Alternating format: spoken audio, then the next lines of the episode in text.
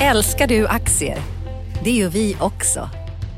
Sea Worldwide Asset Management är en av Nordens största oberoende aktiva aktieförvaltare och har samlad kunskap sedan 1986. Ta del av vår kunskap på seaworldwide.se. Bokstaven C, worldwide.se.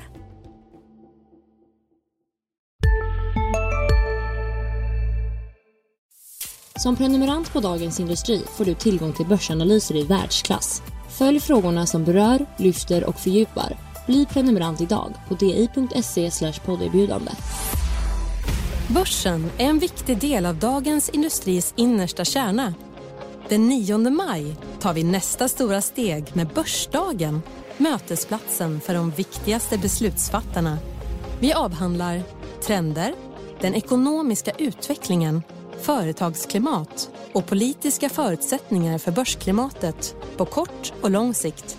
Möt bland andra finansminister Magdalena Andersson, Christer Gardell, VD Sevian och Marie Erling, styrelseordförande Telia.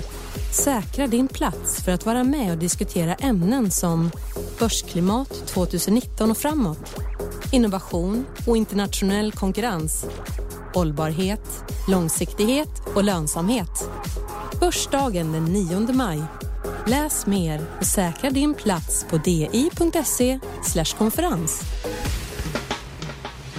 Analyspodden från Dagens Industri. Hej och välkommen till podden Dagens Industris sammanfattande radiomagasin kan man väl kalla det. Där vi går igenom det viktigaste som har hänt på marknaderna i veckan. Och vi som ska försöka göra det här idag är jag, Viktor Munkhammar, och Agneta Jönsson som står här på andra sidan. Hej Agneta! Precis. Hej Viktor! Eh, det finns inte så jättemycket denna veckan. Vi har ju faktiskt haft en kort vecka med halvdag på börsen i tisdags och helstängt på onsdag. Ja, men nu, nu, ska du inte, nu ska du inte bäsa det hela här. Det som har hänt har varit desto mer spännande. Vi har fått två bankrapporter. Hela banksektorn är därmed i hamn. Precis. Eh, kan man säga. Det ska vi prata om. Det ska vi prata om. Eh, vi har fått eh, en ursvag rapport från Veoneer. Vi har fått en jättestark rapport från ICA. från min sida bordet, då makrohållet, så har vi fått ett Fed-besked som egentligen inte var särskilt spännande alls, men ändå stökade till det lite Precis. på marknaderna. Det kan vara lite av en game changer faktiskt för börsen nu. Kanske, och dessutom en drös inköpschefsindex som inte inte var någon jätterolig läsning kan man väl säga. Precis. Ungefär det har vi på menyn, det är väl inte så tokigt? Nej, och det är då kanske din sida av bordet som gör att det faktiskt kanske blir en minusvecka på börsen för första gången nu på fem veckor om vi har Just lite otur. Det. det ser ut som det i alla fall. Vi ska väl säga det också så att eh, ni som lyssnar vet att det är fredag förmiddag när vi står här så vi har inte hela facit klart för oss. Men det ser ut som att det blir en nedvecka på börsen efter fyra stycken uppveckor. Ska vi gå rakt på det som kanske då framförallt har drivit börsen, nämligen det här Fed Beskedet. Precis, jag tycker, berätta nu, vad var det egentligen, vad var vad var det egentligen Powell sa i fredags? Ja, ingenting kan man väl säga. Okay. Eh, men det gillade, inte, det gillade inte börsen. Nej, men det, vi är i ett läge där Fed har pausat räntehöjningen och det har fått börsen att gå som tåget första kvartalet. På marknaden finns det en förväntan, i alla fall om man ser till prissättningen, att Fed inte bara ska pausa höjningen utan också inleda sänkningar senare i år. Eh, och det här, de förhoppningarna, förväntningarna, spekulationerna, kalla det vad du vill, kom lite på skam då Fed behöll ju räntan oförändrad precis som alla hade tänkt sig.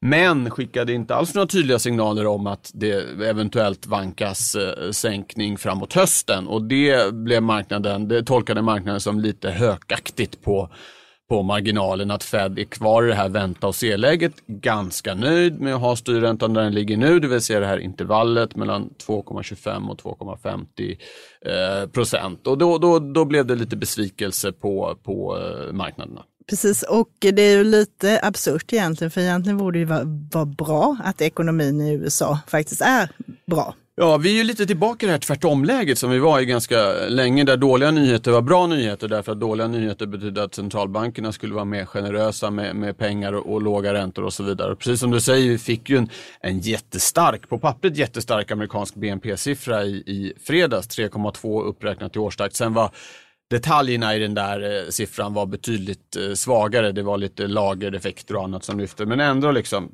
tuffa på bra. Eh, och en väldigt låg eh, inflationssiffra, det här Feds favoritmått kärn-PCE som de, som de tittar på. Och det kanske ökade förväntningarna om att Fed skulle vara lite mjuka för den har trendat ner nu ett halvår den här eh, Core PCE och ligger lite obekvämt lågt. Men det spelade Powell ner lite grann på den här presskonferensen. Han pratade om det tillfälliga faktorer som ligger bakom det och så vidare. Och det framstod då i marknadens ögon som, som lite hökaktigt från Fed, det vill säga att de inte kommer göra någonting med, med, med räntan och, och det blev en, en liten besvikelse. Det här var onsdag kväll det kom då när vi firade första maj här i Sverige.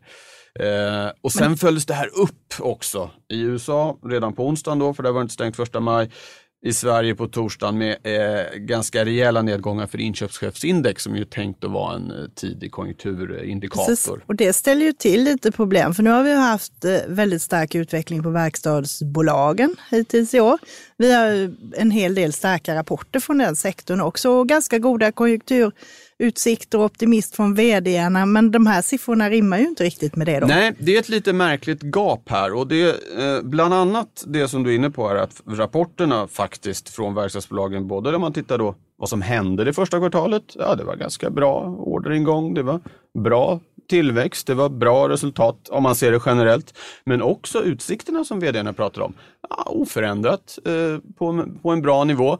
Rimmar inte alls med i Sverige då inköpschefsindex ner till 50,9, lägsta sedan 2013. I USA var det ner till lägsta sedan 2016. Så att man kan väl misstänka kanske att inköpschefsindex överdriver lite svängningarna. Vi såg exempelvis nu under, under 16, 17, början på 18 var uppe i det blå, det här in, över 60. Gränsen för tillväxt och kontraktion tänkte gå vid 50. Och något sånt lyft såg vi inte i ekonomin. Nej. Så då kan man fråga sig, jaha, den här nedgången, den kanske inte fullt så allvarlig som, som den verkar Precis. då nu. Men det som är konstigt med den här nedgången är ju att i höstas, då var man ju liksom inställd, i alla fall på börsens sida, nästan att vi skulle in i en recession och en ganska brant nedgång. Men då var ju inte de här inköpscheferna så pessimistiska som de är nu då. Nej, inte lika eh, pessimistiska som de, som de är nu. Sen ska man väl säga att i de allra flesta länder, eh, med ett viktigt undantag som vi kan återkomma till, så ligger de fortfarande över 50 som då är tänkt att vara gränsen mellan tillväxt och kontraktion. I praktiken i Sverige behövs det lite ta- eh, högre tal än 50 för att det ska vara tillväxt i industriproduktion exempelvis. Men, men ändå, men jag tror, min gissning är att riktningen är rätt på inköpskraftsindex. när de, det är på väg att bromsa, men att det kanske inte är ett så brant fall som de skulle indikera. På samma sätt som det inte var en lika fin uppgång som de indikerade för, för två, två okay. år sedan. Men det är än så länge en gissning. Om några mm. kvartal borde vi veta lite, lite Men det låter ju som en betryggande gissning. Eller? Men den som, är, gissning, precis, ja, den som är dålig, kan det vara någonting med Kina att göra? Ja, så det är det. Om vi, då, då, då kommer vi ju osökt in på det här undantaget jag sa. Med, det är ju Tyskland då som ju verkligen är nere i källaren vad gäller industrin ska jag säga. För eh, tjänstesidan i Tyskland ser ganska bra ut. Hushållen mår, mår, mår ganska bra och så vidare. Men, men, men där är ju då det här eh, indexet för Tyskland under 45 har det varit två månader på raken och det är riktigt uselt faktiskt. Och det skulle kunna ha med Kina att göra. Den här inbromsningen vi såg i Kina i höstas slår betydligt hårdare på Tyskland än exempelvis på Sverige. Kina är viktigare för Tyskland än, än, än det är för Sverige. Eh, men då ska man också ha med sig att den kinesiska regimen har ju agerat på det här och lanserat en del stimulanser. Vi såg en, ett habilt BNP-utfall för Kina. Vi har sett att fallet i det kinesiska inköpschefsindexet har börjat bromsa upp även om det hoppar lite upp och ner.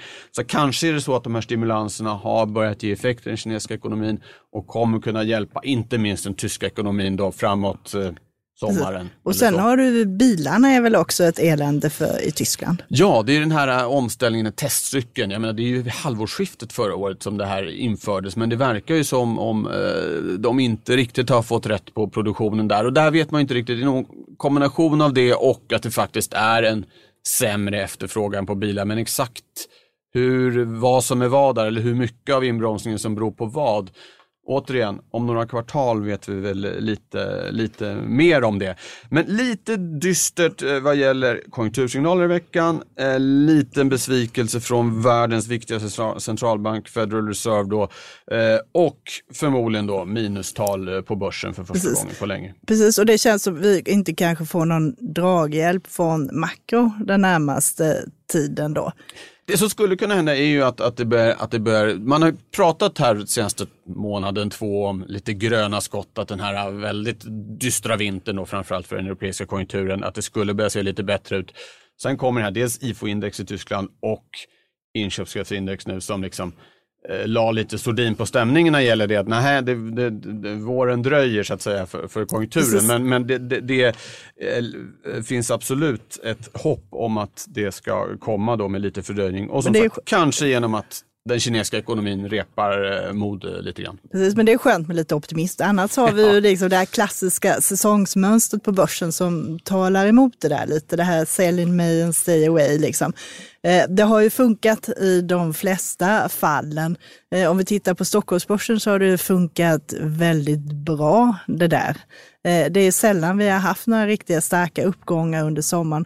Men om vi har haft det så har det ju ofta följt på de åren där det faktiskt har varit väldigt starkt under hösten där också, vinnare föder vinnare ja. grejen. Så det, det talar lite mot för en sättning i år. Men tittar vi på sammantaget här så skulle jag inte bli förvånad om det tar sämst lite vinster nu. Nej. Det har gått väldigt starkt, vi är upp 18 procent ja, i år. Det var ett galet ja. Eh, första kvartal eller första tertial. Precis, och många av de här cykliska bolagen har gått väldigt eh, starkt nu. Eh, vi har bankerna som vi ska återkomma till, där man kanske inte får se någon större draghjälp. Det som kan vara lite då eh, wildcard är om vi behöver, behöver, framförallt på svenska sidan, behöver se att kanske räntorna kan komma upp igen. Det mm. hoppades man ju i höstas här att vi skulle få ytterligare en höjning av Riksbanken under året och att vi åtminstone kommer över nollan. Sen dog ju de förhoppningarna lite också här under våren. Så det är väl kanske en liten grej, men annars så eh, tror jag att det kanske är läge för lite vinsthemtagningar, och eh, lite trista utveckling på storbolagsindex. Däremot kanske mindre bolag som laggade i början av året kan fortsätta ett litet tag till om det inte händer någonting oväntat. Ska vi gå in på de rapporter som har kommit? Innan du ska få eh, sammanfatta banksektorn så kan vi väl nu när vi pratar om bilindustrin här och, och trögheten där nämna att Veoneer, det här eh, bilsäkerhetsföretaget som knoppades av från Autoliv förra sommaren, kommer med ännu en rysarrapport. Eh, Precis. Och, ja, problemet är ju att de tjänar ju inga pengar än, utan det är ju förhoppningar om att eh, alla de här nya eh, säkra lösningar till bilar kommer att komma i framtiden. Och det är spännande grejer och det är sådant som kommer säkert funka när man får det här med självkörande bilar och alltihopa. Men än så länge tjänas det inga pengar, vilket gör att man bränner de pengar man redan har i bolaget och eh, de börjar ta slut. Så ja. man skulle behöva få in en halv miljard eh, dollar till. Eh, det var ju beskedet i samband med rapporten. Precis, ja. och då om de gör en nyemission eller om de tar in, lånar upp det eller gör något riktat, det vet man inte riktigt än. Nej. Men den följer i alla fall 15 procent och det är ju ganska dramatiskt. Japp. Ska vi ta bankerna då? De två sista svenska kom ju här i veckan, SEB och Nordea. Eh, Precis. Och eh, därmed är alla i hamn. Ja. Vad, hur vill du sammanfatta det? Precis. Överlag så har det ju varit ljumma bankrapporter. Alla de svenska bankerna kämpar med det här med att försöka behålla sina marknadsandelar på bolån. Eh, man tittar man på nyutlåningen så växer den mindre än vad de historiska marknadsandelarna är.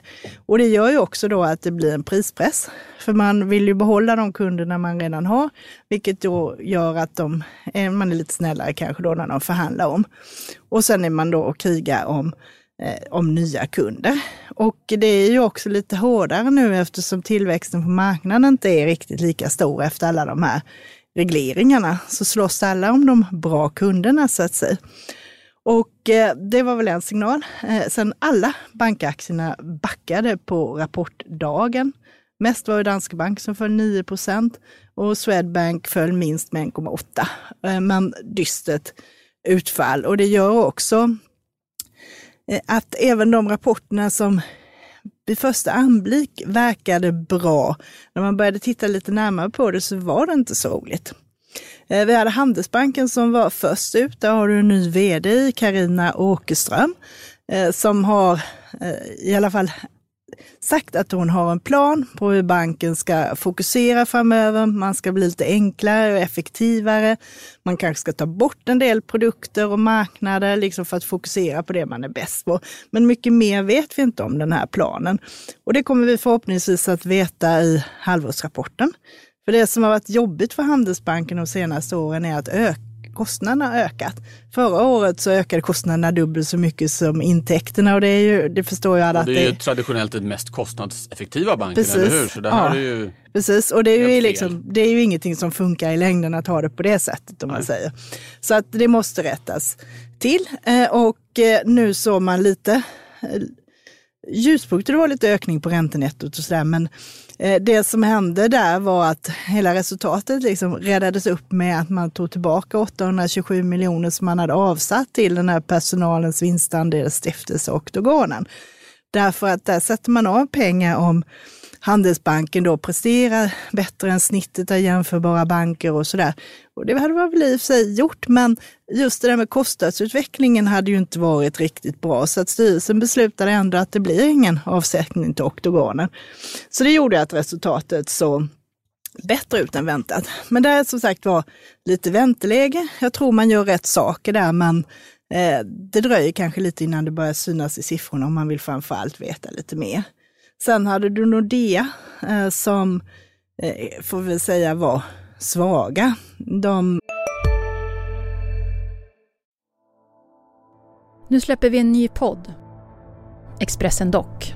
Einar han, han går in i fel gård, förstår du? Och sen där, en annan skytt jag tror kommer emot han och, och fortsätter skjuta. Lyssna på premiäravsnittet. Mordet på Einar, det sista vittnet. Med mig, krimreporter Nina Svanberg. Hon började skrika på mig. Backa hon började säga. Så jag, vad, vad hände? Så hon bara, han är död. Så jag bara, vad säger du för något? Så hon började skrika, han är död. Så jag, sköt honom nu 21 meter. Lyssna i appen eller där poddar finns.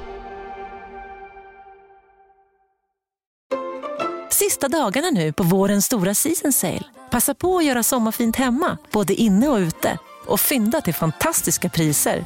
Måndagen den 6 maj avslutar vi med Kvällsöppet i 21. Välkommen till Mio. Eh, deras rörelseresultat på motsvarande 9 miljarder drygt var ner 9 procent mot i fjol. Man sätter av en hel miljard för det här med penningtvättsrelaterade grejer. Bland annat så har man tidigare sagt och säger nu igen att man tror man kommer få böter i Danmark och att de här pengarna som är avsatta ska rätta till det. Sen var räntenettot ner 5 procent. Det är inte så roligt. Och eh, sen hade man då förutom de här miljarden till penningtvätt så var det också så här tekniska grejer. Man ändrade på hur man betalar den här resolutionsavgiften eh, som man gör då för att sätta av pengar ifall det skulle bli kris. Eh, I och med att eh, eh, Nordea flyttade från Sverige till Finland så är det nu ECB som håller i de här och där är lite andra regler. Ja. Men, Där sammanfattar väl storägaren Christer Gardell med jobba hårdare. Ja, hans precis. Det är väl precis. Von Ja, så- och övriga. ja, planen är att minska kostnaderna och höja intäkterna. Press på vd där kan man säga. Precis. Inte så många kvartal på sig nu. Nej, och det vi vill se det är ju framförallt nu att det börjar hända saker på intäktssidan. Så det är precis som du säger i makron, att det finns kanske några hopp om små gröna skott, men än så länge så syns de inte i siffrorna. Så där har du, sen samtidigt är den lågt värderad. Den handlas på 0,9 gånger kapital, vilket gör att marknaden inte har så stora förväntningar. Nej. Bra, och SCB var inte fantastiskt heller på något sätt, eller hur? Nej, den, jag, tycker den var ganska, jag tycker den var ganska bra. Ja, jag tycker man, den blir lite orättvist behandlad. Det som gjorde där var att de hade väldigt bra intäkter på det här som kallas för finansnetto eller finansiella transaktioner där det är mycket av de här affärerna som påverkas av marknaden eh, utav rörelse. Det är kunder som gör säkringar på valutasidan.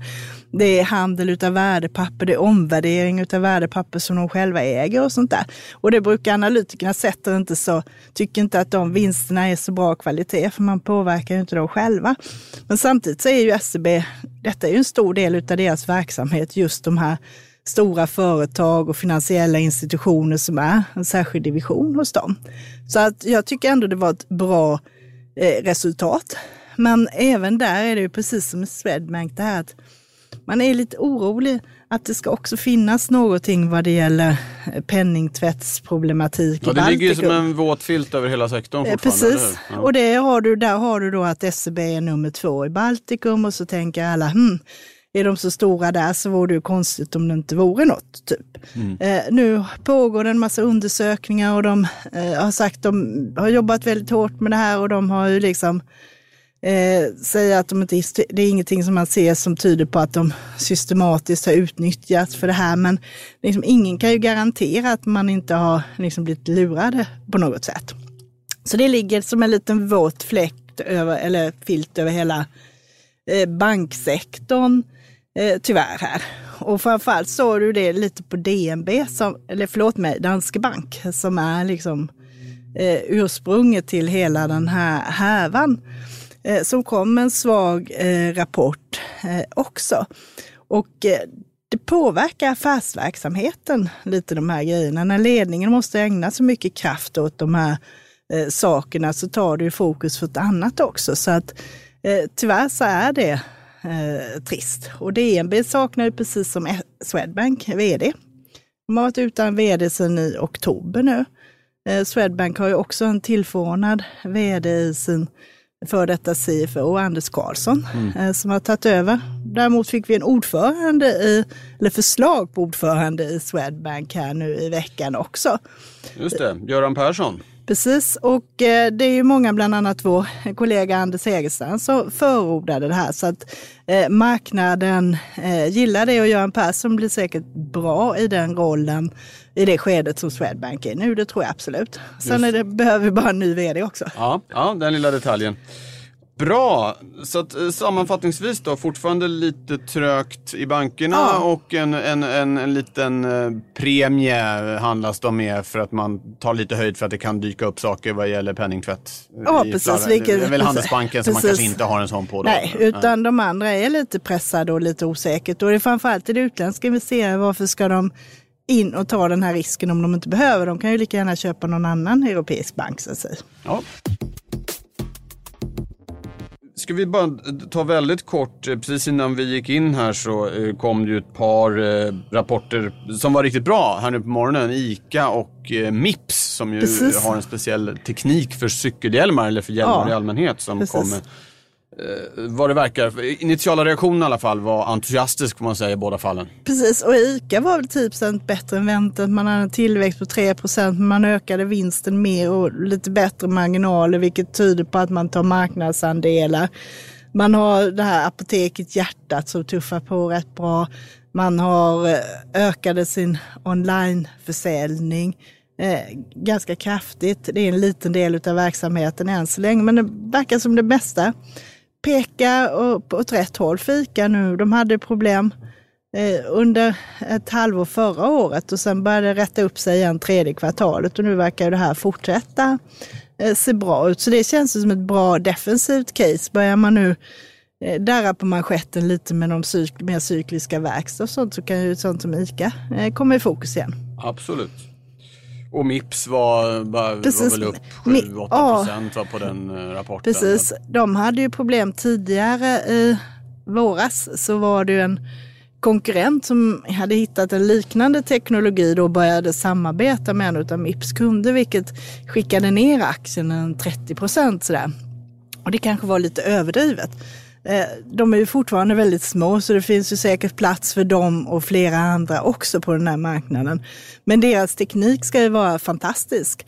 Eh, och man undviker ju att skada sig om man trillar eller får slag i huvudet genom att använda deras hjälmar. Och i och med att de inte är så mycket dyrare än vanligare så finns det ju helt klart en potential. Vett, vettigt sätt att lägga ut 100 eller 200 kronor extra då. Kanske. Eller hur? Ja. Ja, bra. Eh, trevligt att prata om några rapporter som var bra. Precis, och sen var det ju en grej som är kul även för de som är ute och flyger, att SAS-strejken tar slut nu. Ja, att SAS ska ut och flyga igen. Precis, ja. så det är ju en positiv nyhet också. Ja, det har ju ja. varit ett bekymmer här senaste veckan. Ja. Eh, det var ju höga krav från piloterna. De vill ju ha en löneökning med över 13 procent, vilket är ganska så eh, mastigt. Nu kom man tydligen fram till ett avtal som ligger i linje med det här industrimärket, vilket då blev ju lite lättnad för det andra hade ju blivit dyrt om man säger så. Ja, och ett treårigt avtal också. Det antar jag att det var så pass långt måste varit Precis. positivt. För. Och det gör ju också att då kanske du kan få lite lugn och ro här eh, i tre år då. Ja, ja. Eh, om inte det blir kabinpersonal och andra som börjar strejka då. För det kan ju också hända. Men just piloterna kan vi väl hålla sig lugna ett tag Ja, nu. ja. Och det här har ju kostat SAS en del. Man säger att det brukar kosta 100 miljoner varje dag de står på marken. Så att, säga. så att det har ju varit ett bekymmer när en strejk drar ut på tiden. Ja, så ungefär en halv miljard då. Ja, borta. precis. Och så lite eh, kanske rykteseffekter eller förtroendeeffekter att man är lite mer skeptisk till att eh, flyga med SAS eh, efter detta då. Många kunder har ju blivit strandsatta och så vidare. Jo, precis. Så det lär ju hänga efter ett litet tag nu innan det glöms bort. Och med, med SAS var det så faktiskt att innan vi gick in här så var, var eh, kursen nästan på öret tillbaka där den var eh, när handeln för den här veckan började. Sen så är den ju ner från, eh, från att strejken bröt ut, det var i slutet av förra veckan. Men, men turbulensen den här veckan har slutat med att aktien i alla fall är tillbaka på samma plats som den var Precis. i måndags morse. Och det är skönt att det här inte drar ut ännu längre på tiden får vi väl säga.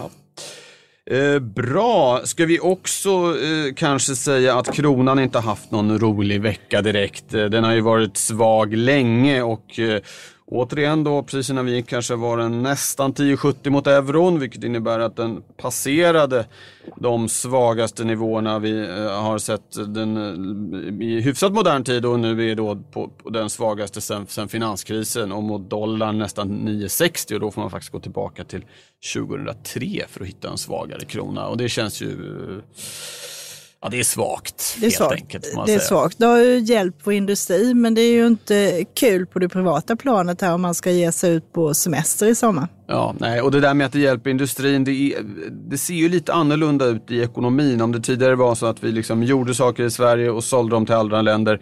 Nu är det lite rörigare än så. Det är insatsvaror som åker fram och tillbaka över gränserna. Så att det är liksom några få branscher som Boliden som ju kom med en jättestark rapport idag också, kanske vi ska säga, där är det mer renodlad dollareffekt. Jo, de tar de- upp saker precis. ur marken i Sverige, skickar iväg dem, världsmarknadspris i dollar. Kronan försvagas, boom shakalak, rätt in i resultaträkningen för dem. Och för några andra, jag menar, skog kanske det är så också. Men annars så är det inte liksom så självklart att en, en svagare valuta är jättebra för, Typ för som Sverige. Atlas, som det var på ja, 70-talet. Ja, typ som 80-talet. Atlas och sådana här tillverkar lite här och där. Och Ja, det är mer, mer, mer, mer så att eh, saker, även exporterande bolag har import eh, och, och sen så finns det ju förstås renodlade, renodlade importbolag som har det hur svettigt som helst eh, med, med den här svaga kronan. Eh, ja, det Men- var väl veckan. Sen ska det ju hända grejer nästa vecka också. Ja, det ska ju det.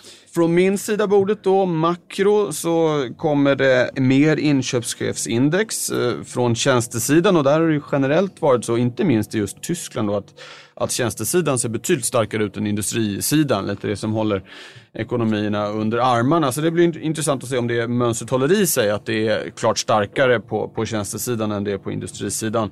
Eh, och också om vi håller kvar det tyska spåret så kommer det tysk industriproduktionsstatistik på torsdag. Och det är väl en sån där siffra som man tittar på lite från och till men i läget vi är nu så är den mer intressant än eh, vanligt eh, skulle jag säga.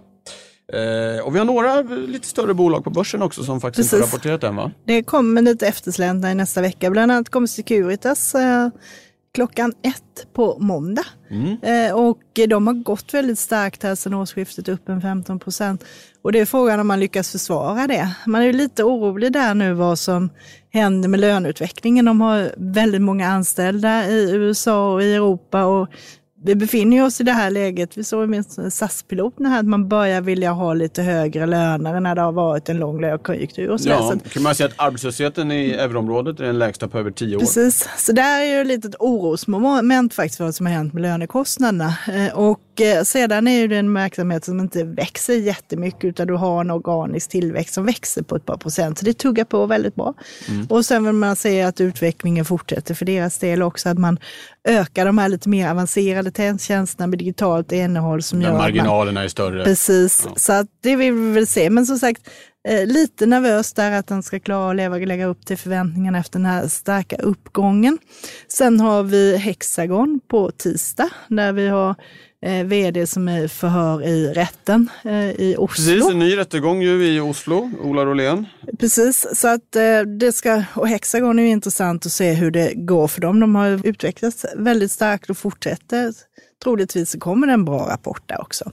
Och sen har du ytterligare ett bolag från spelsektorn, eh, Betsson, som kommer på tisdag morgon. Då får vår kollega Johan Wendel ta tag i det där. Ja.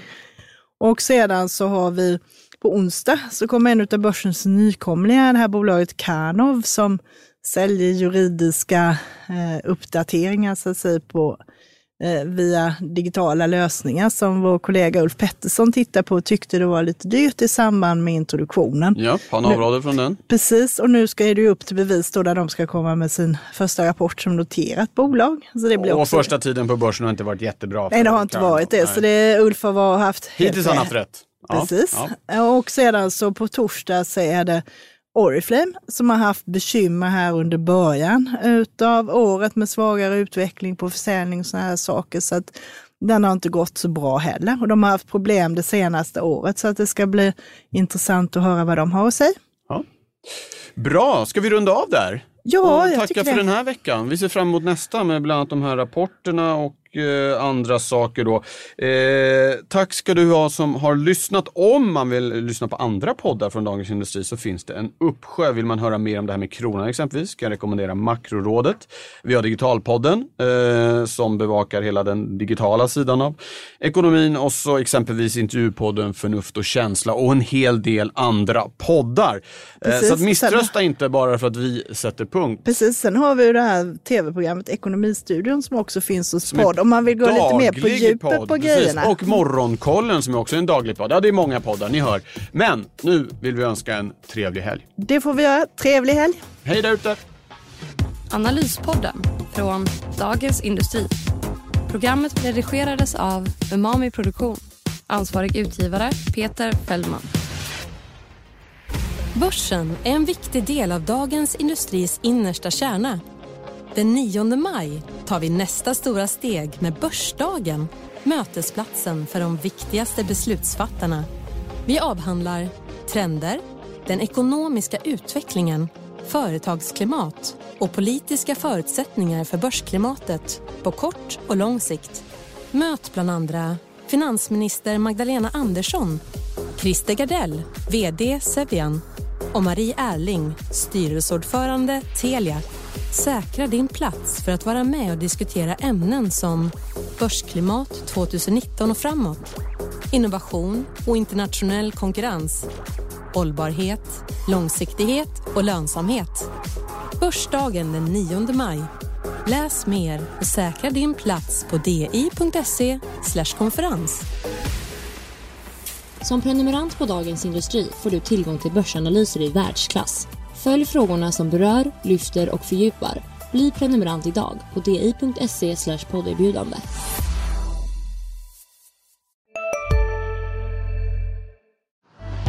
Älskar du aktier?